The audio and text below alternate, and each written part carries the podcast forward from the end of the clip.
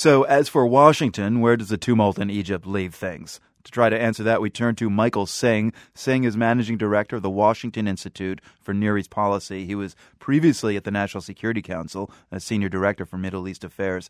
Michael, events in Egypt are moving so fast. Does Washington have any real leverage there at this point? Well, Marco, it's very hard to exercise influence during a crisis like this, during chaos like this.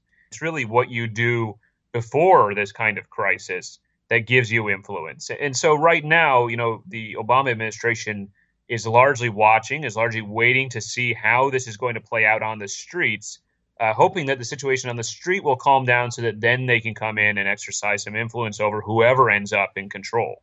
Are you saying that the White House uh, let its eye off the ball before the crisis? Well, I think that's right. You know, uh, when Hosni Mubarak was president of Egypt, we largely dealt with him and his inner circle, and we didn't focus, I think, enough on preparing for what might come next, even though all of us had a sense that there really wasn't much of a plan B in Egypt. Uh, Mubarak had no successor.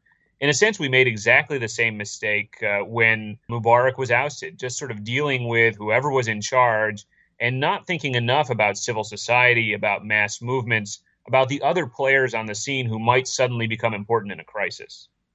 We know U.S. Defense Secretary Chuck Hagel has been making calls to his Egyptian counterpart. How strong are Washington's links with Egypt's military at this point?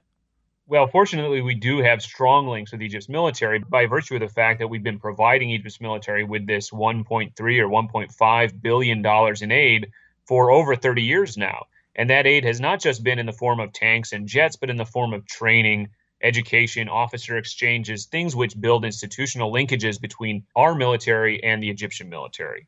Is any of that aid in jeopardy? Well, that aid is in jeopardy simply because there is a law on the books in the United States which says that if a country conducts a military coup, you know, deposes a democratically elected government, that U.S. assistance has to be suspended.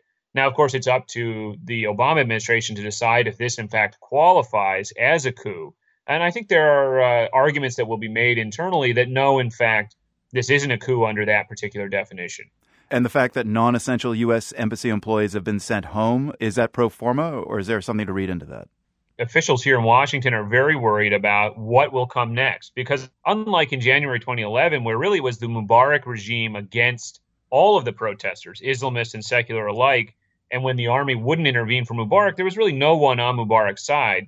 Now you have these two different camps of people out in the streets the Islamists who support uh, Mohammed Morsi and the Muslim Brotherhood, and then the secular uh, forces who are sort of arrayed against the Islamists and have now the support of the army. It's not clear that the Islamists are simply going to sort of fade into the background here. Uh, so there could be a second act to this particular revolution, and that act could be quite violent.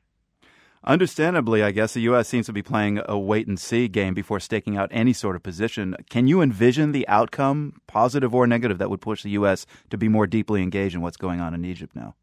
I think what they'll do now is they'll push the military and they'll push the other sort of political power centers in Egypt to move very quickly to a transition to civilian rule.